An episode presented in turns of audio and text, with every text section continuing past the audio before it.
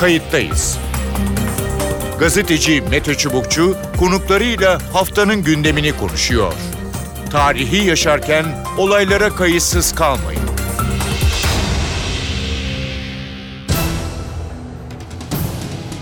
İyi günler bir kayıttayız programıyla daha karşınızdayız. Tarihe ışık tutmak ve olan biteni anlamak için önümüzdeki dakikalarda sizlerle birlikte olacağız. Ben Mete Çubukçu, editörümüz Sevan Kazancı. Kayıttayız da bu hafta Amerika'da gerçekleşen ara seçimleri ve sonrasını konuşacağız. Türkiye'yi etkisini ele alacağız. Başkan Donald Trump darbe aldı. Senatoda üstünlüğü elde etse de temsilciler meclisinde çoğunluğu demokratlara kaptırdı. Bu Trump'ın yasa çıkarırken artık demokratlarla uzlaşma araması gerektiğine işaret ediyor. Kayıttayız da bu hafta Amerikan seçimlerini ve bunun Türk-Amerikan ilişkilerine muhtemel etkisini konuşacağız. İki konuğumuz olacak. Kayıttayız'ın konuğu Şükrü Elekdağ. Şükrü Elekdağ eski Washington Büyükelçisi e, ve e, Büyükelçilik e, uzun yıllar Washington'da Büyükelçilik yapan e, emekli e, diplomatlarımızdan. Efendim hoş geldiniz programımıza. Hoş bulduk efendim, hoş bulduk. E, efendim deneyimlerinizden yola çıkarsak e, ne dersiniz? E, son yapılan ara seçimin sonuçlarını nasıl değerlendirmek e, gerekir? E, işte bu topal ördek tanımlaması var. Tam gerçekleşti mi ya da demokratlara muhtaç mı bu saatten sonra Trump yönetimi? Ne dersiniz? Efendim şu anda tam topal ördek olduğu söylenemez. Ee, yani fakat e, Temsilciler Meclisi'nde demokratların çoğunluğu ele geçirmelerinin Trump'ın ajandası üzerine e, muhakkak ki çok e, kuvvetli etkileri olacak. Yani öngörmüş olduğu bir takım ekonomik reformlar var. Onu reformluyor. Hı hı. Sonra göçle ilgili yeni kurallar koymak istiyor. Bütün bunları uygulamakta güçlüklerle karşılaşacak. Obama'nın Obama Care denen bir e, hastaları koruma ve sağlık programı var. Onu ortadan kaldırmak istiyordu. Onu kaldırması mümkün olmayacak. Yani bundan sonra yönetimin yani Trump'ın e, efendim Beyaz Saray ile e, yani Beyaz Saray'ın e, demokrat kongre üyeleriyle e, Temsilciler Meclisi lideri olan e, Nancy Pelosi ile devamlı müzakereleri olacaklar. Hı hı. Eskisi gibi benim her iki kanata da hakim olmadığından Trump istediği efendim e, yasaları geçiremeyecek, istediği efendim kararları alamayacak. Hı hı. Bu bir müzakere sürecinden geçecek. Geçin. Yani bir uyum göstermesi lazım onun da. Sonra bir takım başka hususlar da var tabii. Temsilciler Meclisi'nin başkan hakkında soruşturma açma yetkisi var. Evet. Binaenaleyh bu savcı Robert Mueller'in başlamış olduğu e, efendim soruşturmayı e, canlandıracak. Yani bildiğiniz gibi Trump'ın seçim kampanyasında hı hı. Rusya'dan destek aldığı gibi iddialar vardı. İşte bu iddialar yeni baştan tam anlamıyla canlanacak. Trump'ı biraz zor günler bekliyor, bekliyor gibi Peki. geliyor bana. Bir nokta daha var önemli. Buyurun. Bütçe konusunda. Şimdi bütçe kesesi derler Amerika'da. Bütçe kesesinin ipleri de kongrededir. Yani temsilciler meclisindedir. O bakımdan almış olduğu siyasi kararları uygulamakta da bazen zorluklarla karşılaşabilir. Hı hı. Ee, evet. Evet. Peki o zaman belki yanıtlarınızın içinde de e, vardı ama yani Trump kendine has bir e, başkan. E, kendine evet. özellikleri var. Diğerlerine e, benzemiyor. E, yani bu ilk iki yılda olduğu gibi aynı şekilde e, sürdürür mü e, politikalarını? Yani hem iç hem dış. Çünkü zaman zaman e, kendi başına buyruk davranabiliyor oradaki kurumlardan e, bağımsız olarak. Ne dersiniz? Sürdürmek isteyecektir. Yani bu eğer Trump'ın kişiliğini dikkate aldığımız takdirde hı hı. ve son iki yıldaki performansı mı diyelim uygulamalarını değerlendirdiğimiz takdirde kolay kolay tutumunu değiştirmesi mümkün değil. Yani öyle gözükmüyor. Fakat fakat bu kongrenin de göstereceği daha doğrusu temsilciler meclisindeki muhalefet devletin göstereceği aynı zamanda performansa bağlı. bağlı evet. Şimdi bazı konularda demokratlar aynı görüşte olmayabilirler, Hı. ayrılabilirler. Eğer bir arada hareket ettikleri takdirde her halükarda e, Trump'ın muhakkak kendi istediğini yapamayacak hale getirebilirler. Yani böyle bir durum olabilir. Olabilir. Burada e, işaret etmek istediğim bir nokta daha var. O, o soruluyor. Bana daha önce sordular. Dediler ki acaba Trump'ın Türkiye yönelik politikası etkilenir mi? Onu onu evet onu onu soracaktım. Şimdi demin de konuştuğumuz gibi nasıl davranacağı, ne konuşacağı pek kestirilmeyen e, birisi. Hani yargıda bulunmak zor oluyor. Ne dersiniz yeni dönemde e, Türk-Amerikan ilişkilerinde ne beklenmeli bu seçimden sonra? Şimdi yani kongre açısından daha doğrusu temsilciler meclisinin ne etkisi olacak? Temsilciler meclisindeki değişimin Trump'ın Türkiye politikası üzerine ne etkisi olacak sorusunu ilk önce cevaplayayım. Hı. Uygun görürseniz. Buyurun. Şimdi Temsilciler Meclisi'nin başında e, lider olarak e, Nancy Pelosi var. Evet. Nancy Pelosi. Nancy Pelosi uzun yıllardan beri kongrede ve Türkiye'ye sempatiyle bakmayan bir e, hanım. Hı hı. E, daha önce Ermeni karar tasalarında e, son derece kuvvetli bir şekilde Ermenileri destekleyen Koküs var. Grubun Hı hı. arkasında durmuştur. Hatta onlara önderlik dahi yapmıştır.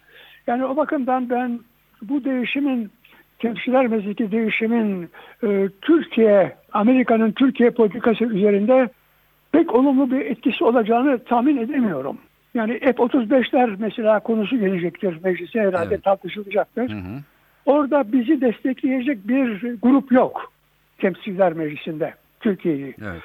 Sonra bu Türkiye'deki bazı Amerikalılar var e, işte bunlar hapisteler. Evet. Onların çıkarılması durumunda da daha önce e, efendim yapılan bir takım girişimler vardı. O girişimlerde demokratlar da e, evet e, gayet kuvvetli bir şekilde kendilerini gösterdiler. Hı hı. Temsilciler Meclisi'ndeki değişimin Trump'ın Türkiye politikası üzerinde bir olumlu bir etkisi e, olabileceğini söylemek zor. Zor. Yani mümkün görünmüyor. Evet en önemli başlıklar ise herhalde e, bu YPG konusuyla FETÖ konusu. Oralarda ne beklenmeli? Efendim şimdi şöyle bir izlenim var Ankara'da. Ben onu hissediyorum. Ee, Çünkü bazı yazarlar da bu konuyu köşelerinde efendim belirttiler. İşte Ankara e, Rahip Ramson'un verilmesinden sonra Evet. Amerikan-Türkiye ilişkilerinin ılımlı bir havaya girdiğini tahmin ediyor. Öyle değerlendiriyor. Cumhurbaşkanı ile Trump arasında bir diyalog var. Bu diyalog şimdi daha ılımlı bir havada cereyan ediyor. Hı hı. E, Bütün bunların etkisiyle Türk-Amerikan ilişkilerinin işte önümüzdeki kısa bir gelecekte normalleşmesi doğrusunda e, yol alınacağı izlenimi var Ankara'da. Hı hı. Bunu ben çok muhtemel görmüyorum. S-400'ler konusu var bildiğiniz gibi. Bu Evet. S-400'ler konusu yani hava savunma sisteminin Rusya'dan alınması nedeniyle ortaya çıkan F-35 uçaklarının Hı hı. Türkiye teslimatı sorunu daha Evet. doğrusu. Şimdi bu konuda Savunma Bakanı Matis'ten bir rapor bekleniyor. O rapora göre hareket edilecek. Bu rapor tabii temsilciler meclisine gelecek. Ben e, orada e, böyle çok lehimize bir hava çıkacağını tahmin etmiyorum. Tamam. Hı hı. Farz edelim ki çıktı. Yani bu işi hallettik. Bazı gelişmeler dolayısıyla umulmadık bir gelişme oldu. E, Ve Türkiye'ye e, efendim bu, bu teslimatın yapılacağı e, konusuna bir karar alındı. Hı hı. Fakat bunun dışında kalan iki tane çok zor konu var. Bu zor konulardan bir tanesi malumunuz Fethullah meselesi. Evet. Fethullah Gülen'in Türkiye teslimi meselesi. Evet. Fakat ondan da daha önem kazanan ve Türk kamuoyunun gözünde e, efendim önem kazanan e, ve bir nevi zihnine nakşedilen Hı hı. bir konu var. O konu da e, Suriye'nin kuzeybatısında PKK-PYD kontrolünde Kontrol, bir evet. Kürt devleti kurulması projesi. Evet. Şimdi bu konunun Türk kamuoyunun zihninde nakşedilmesi diyorum. Nakşedilmesi esas itibariyle Cumhurbaşkanı'nın konuşmaları dolayısıyla oldu. Yani bu konuyu o kadar işledi ki vaktiyle bu konu hakikaten bizim kamuoyumuzun zihninde e, yer etti. Şimdi bu konu var. Yani bu konu Türk-Amerikan ilişkilerini zehirleyecek bir konu. Demin yani devamlı zehirleyecek bir konu. Ya, yapısal nitelikte bir e, sorun bu. O bakımdan Türk ve Amerika arasındaki e, yani siyasi kriz kalıcı bir nitelik kazanacak bundan dolayı. Hı hı. Bunun halledilmesi yolunda da Amerika'nın tabiatıyla hiçbir girişimi yok. Girişimi Esas evet. itibariyle bütün tutumu bu konuda yapılan açıklamalar Amerika'nın Suriye'de kalıcı olacağı Evet. ve efendim bu kalıcılığını pekiştirmek için de böyle bir efendim projenin uygulanmasına ihtiyacı olduğu. Tabiatıyla bunun esas sebebi de Amerika'nın e, tamamıyla Orta Doğu'da odaklanmış olduğu bir konu var. Hı hı. O da İran'ı çökertmek. Çökertmek, evet. Evet, e, binaenaleyh İran'ı çökertmek için böyle bir platforma ihtiyaçları olduğunu düşünüyorlar. Burayı ihtiyaçlarına göre istedikleri gibi kullanacaklar. Aynı zamanda tabiatıyla bunun arkasında başka bir e, amaç daha var. O da İsrail'in güvenliği. Güvenli, evet. Evet yani eskiden beri e, Amerikalıların kafasında olan durum şudur. Bir Arap denizi var, Arap dünyası, Arap denizi var 250 milyonluk. Bunun ortasında küçücük bir İsrail var. Yani bu küçücük İsrail bu Arap numanından her zaman kaybolabilir. O bakımdan bu dengeyi, Orta Doğu'daki bu dengeyi oluşturacak bir yeni oluşum lazım. İşte bu da 35 milyonluk Kürt kitlesi. Yani böyle bir Kürt devletini Orta Doğu'da ortaya çıkartmak lazım. Hı hı. Bunun belli nimeti Amerika olacak. Bunun belli nimeti İsrail olacak. Buna ihtiyacı var Amerika'nın da İsrail'in de. Çünkü İsrail dahi Amerika'nın giriş çıkışına, ülkesine efendim dikkat ediyor.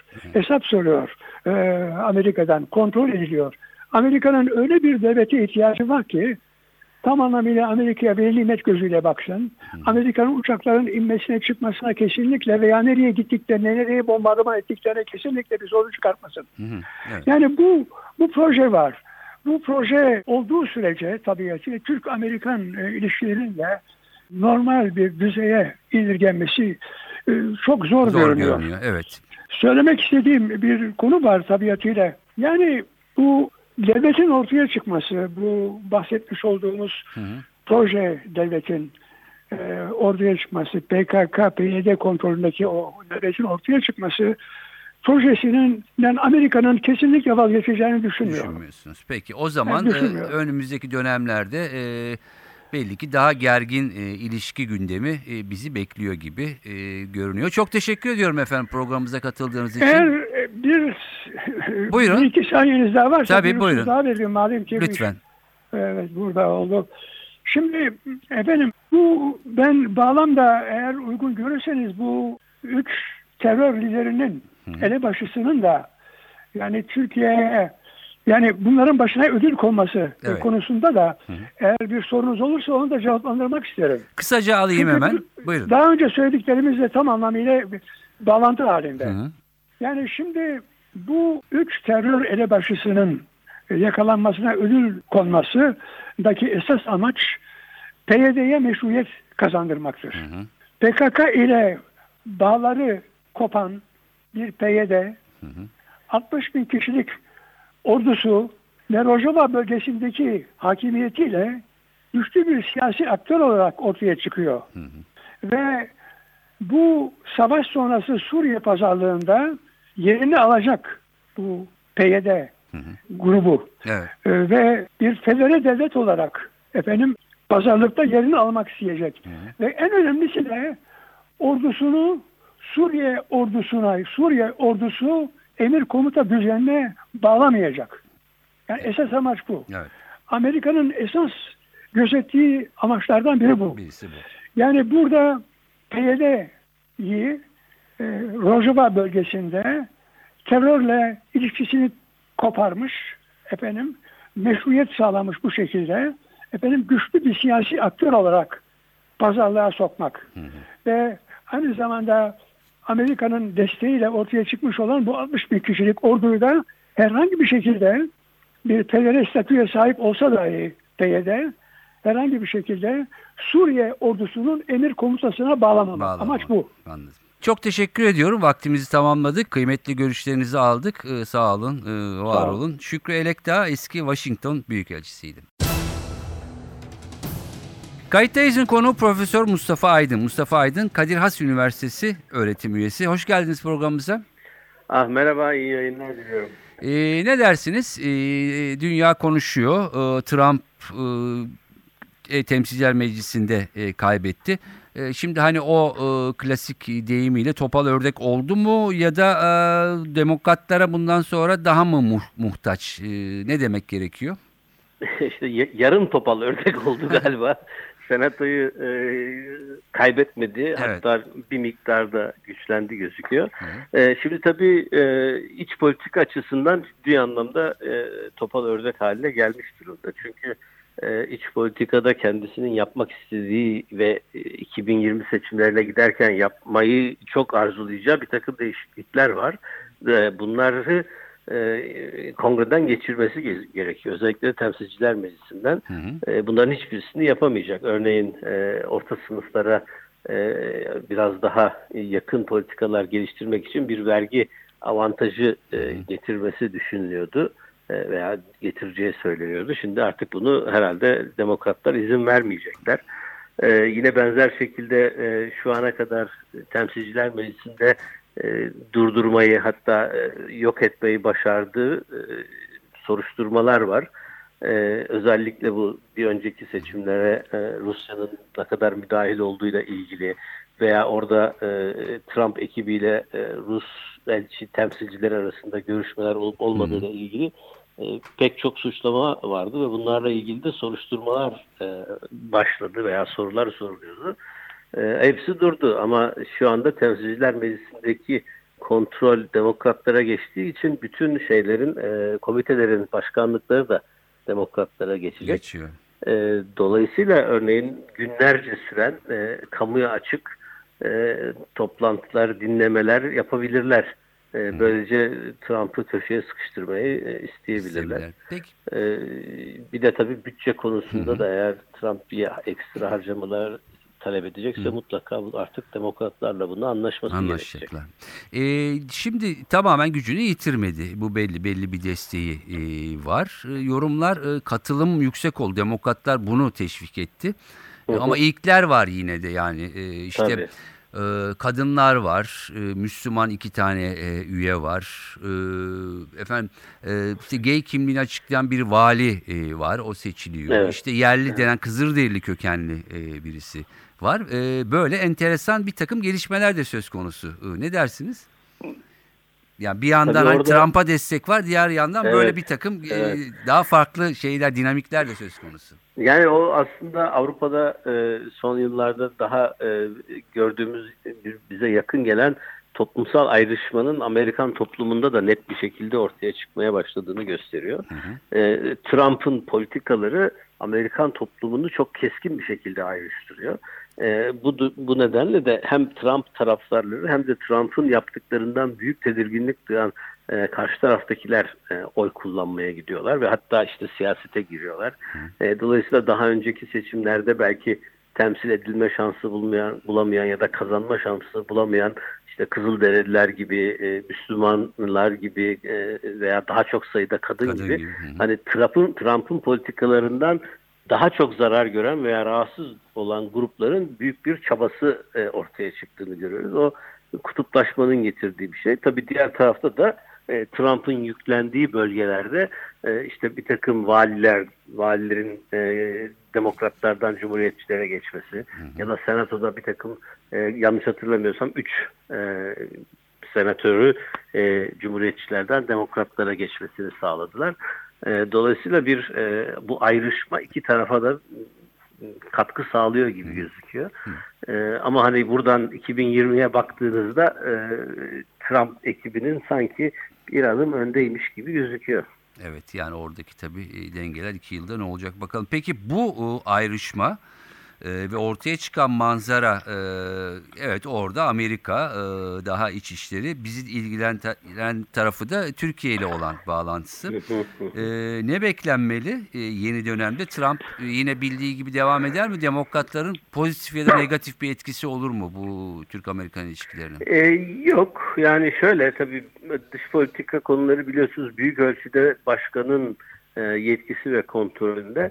Ee, sadece e, hani daha fazla para harcanması, ekstra para harcanması durumları söz konusu olduğunda kongreye gitmesi gerekiyor ya da savaş ilanı gibi evet. konularda.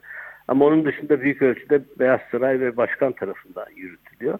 Fakat Türkiye ile ilgili özel durum e, hatırlayacaksınız geçen yaz başlamış olan bir kongrede e, bipartizan yani partiler üstü bir e, çabayla e, Türkiye karşıtı bir yasa tasarısı hazırlanmaya başlanmıştı. Türkiye'nin Rusya'dan S-400 füzeleri alması evet. E, veya almayı planlaması nedeniyle Türkiye'ye F-35 uçaklarının verilmemesi ve başka silah sistemlerinde ambargo uygulanmasına dair e, bu tasarı her kongrenin her iki kanadında da aslında ciddi destek buldu.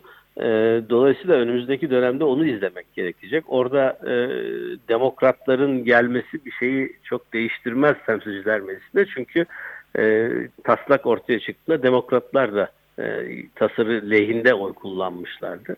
E, Türkiye açısından onu e, gözlemeye devam etmek gerekiyor.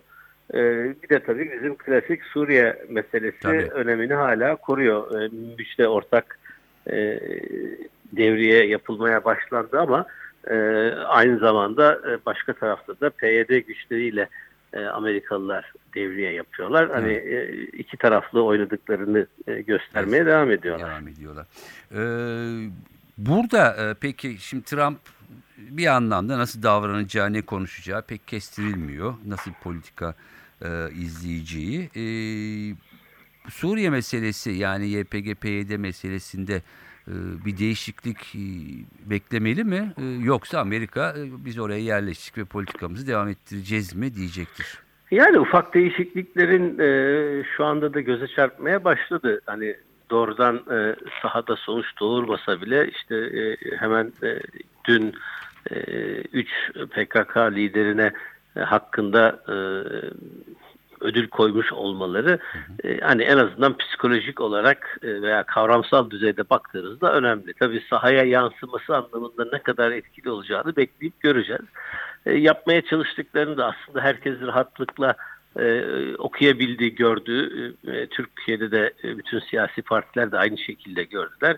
E, PYD ile PKK arasındaki bağlantıyı e, bir şekilde azaltmaya ve dolayısıyla PYD'yi Türkiye'ye daha kabul edilebilir bir aktör haline getirmeye çalışıyorlar. Ee, burada e, Suriye'de sona yaklaştıkça e, şu anda kontrol altında tuttukları bölgelerin bir kısmından da muhtemelen e, vazgeçeceklerdir. Çünkü sonuçta bir pazarlık yaşanması gerekiyor. O bölgelerin bir kısmını özellikle güney tarafta kalanlarını Suriye rejiminin kontrolüne devretme karşılığında işte daha e, Fırat'ın doğusunda ve kuzey kuzey tarafta e, Kürtlerin büyük ölçüde kontrol ettiği, Amerika'nın da desteklediği belki bir e, yapı, bir otonomiye doğru giden bir yapı kurmaya çalışacaklar diye tahmin ediyorum. E, bu yapıyı mümkün olduğunca işte PKK bağlantısından arındırıp e, oradaki Suriyeli olmayan Kürtleri belki dışarıya çıkartıp e, onun e, bir şekilde Türkiye'ye de zarar vermeyecek e, hale getirilmesi, işte Türkiye sınırından e, operasyonlara müsaade edilmemesi, e, Münbiç'ten tamamen çekilip belki oranın Türkiye'ye bırakılması gibi düzenlemelerle e, sanırım Suriye'de böyle bir gelecek planlıyorlar diye tahmin ediyorum. Yani Kuzey Irak'takine benzer bir Kürt yapısını orada da oluşturmaya çalışacaklar. Evet anlaşılan gerginlik de sürecek önümüzdeki Öyle dönemde. gözüküyor. Yani kısa vadede çözülebilecek bir gerginlik değil. Çünkü Amerika bu konuda e, biraz artık partiler üstü ve başkanlar ötesi bir politika izliyor. E, Obama zamanında da benzer bir politikaydı. Şu anda Trump'ta da bütün e, gerginliklere rağmen bu politikada herhangi bir değişiklik olmadı. Evet. Peki. E, son şunu soracağım kısaca. E, mesela bu konu, bu mevzu mesela Amerikan kamuoyunda ne kadar etkili ya da hani ne kadar bilgililer ya da ne kadar onları e, ilgilendiriyor? Suriye konusunda. Evet. Yani Suriye ee, ve yani özellikle bırak... Türkiye ile olan boyutu. Ee, yani Türkiye ile olan herhangi bir şeyin yani bütün dış politika konuları gibi Amerikan kamuoyu e, ekonomiyle ilgilenir. Herkesin her zaman söylediği gibi dış politika konularıyla çok az ve nadiren ilgilen, ilgilenirler. E, yani Suriye konusu orada bir e, kimyasal silah atılma durumu söz konusu olduğunda ya da böyle iddialar olduğunda biraz fazla gündeme geliyor. Türkiye konusu ise örneğin Rahip Brunson meselesi e, Türkiye'nin e, Türkiye ile Amerika'nın Suriye'de çıkar çatışmasına girmelerinden çok daha fazla gündeme gelmiştir. Yani normal Amerikan kamuoyu, ortalama Amerikan halkını e, Suriye konusunda Türkiye ile Amerika'nın arasında bir çıkar çatışması ya da fikir ayrışması olduğuna dair bir fikri yoktur. Yoktur. E, zaman zaman bir takım uluslararası televizyonlarda bu tür şeyler kısa haber haline gelse de çok fazla e, ileri gitmez ama mesela Türkiye'nin S-400'ler alması almaya kalkması Rusya'dan çok daha fazla e, haber ve dikkat haber. çeker. Ama dediğim gibi e, Amerikan politikası açısından bakarsanız hani dış politika, Suriye e, pek öyle gündem oluşturacak konular e, olarak gözükmüyorlar. Hele yani bugünden 2020'ye bakarsak seçimlere doğru hı hı. E, en azından şimdilik öyle gözükmüyor. Peki. Ee, çok teşekkür ediyorum. Ee, Profesör. Mustafa Aydın. Kadir Has Üniversitesi'nden konuğumuzdu. Evet görüşler böyle. Ee, 2020'yi beklemek gerekecek ancak anlaşılan Türk-Amerikan ilişkilerinde özellikle bazı başlıklarda belli başlıklarda bu gerginlik, bu gergin ortam devam edecek gibi görünüyor ama tabii ki her türlü sürpriz de olabilir. Kayıttayız da bu haftalık bu kadar. Ben Mete Çubukçu, editörüm Sevan Kazancı. Haftaya başka bir konuda yeniden birlikte olmak umuduyla hoşçakalın. Kayıttayız. Gazeteci Mete Çubukçu konuklarıyla haftanın gündemini konuşuyor. Tarihi yaşarken olaylara kayıtsız kalmayın.